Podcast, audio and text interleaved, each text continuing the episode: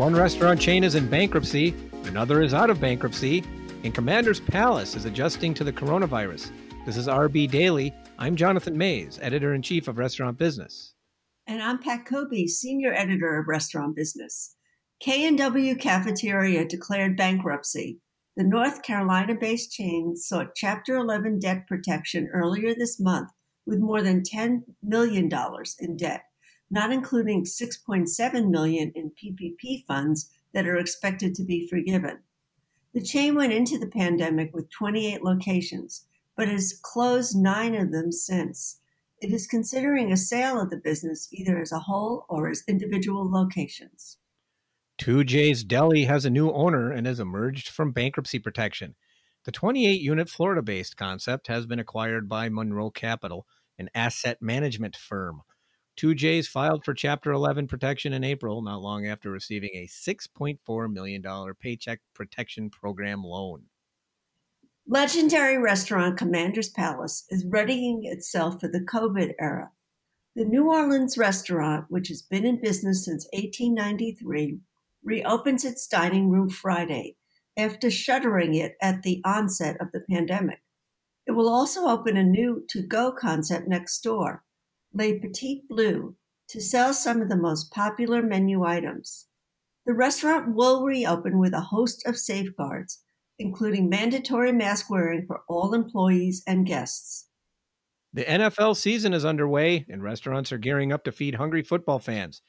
Tailgate themed meal packages and kits to go are proliferating, filled with chicken wings, sliders, nachos, and other fan favorites. Restaurants with some indoor dining and big screen TVs are also putting together food and drink specials with a football theme. Restaurants could be the big winners this NFL weekend. The start of the pro football season should generate $1 billion in sales, according to new research. Takeout and delivery will be particularly strong because diehard fans can't watch the games at the stadium. Pizza and wings will once again be the leading choices for dining TV side. And Postmates is teaming up with the NFL.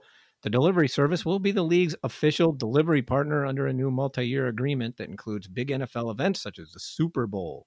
It could be significant for Postmates as more people order delivery while watching football from home this season.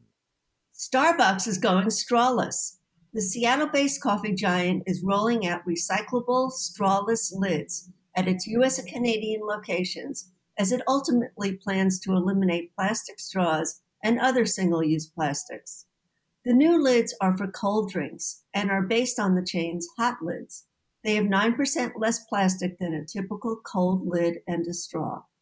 California is extending aid to restaurants and other small businesses with the U.S. Congress deadlocked over a federal relief bill, the state is aiming to help small operators through a variety of tax breaks, including an exclusion of forgiven PPP loans from taxable income. Red Robin is expanding its on site dining capacities.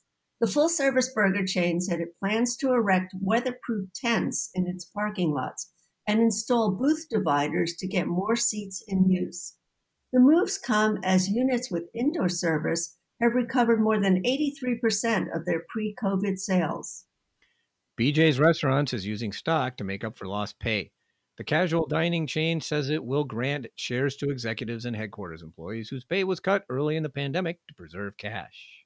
And that should do it for today's RB Daily, your regular dose of the day's most important news from the editors of Restaurant Business. Be sure to subscribe on Apple Podcasts or Spotify. I'm Pat Cobe. And I'm Jonathan Maze. Have a great day.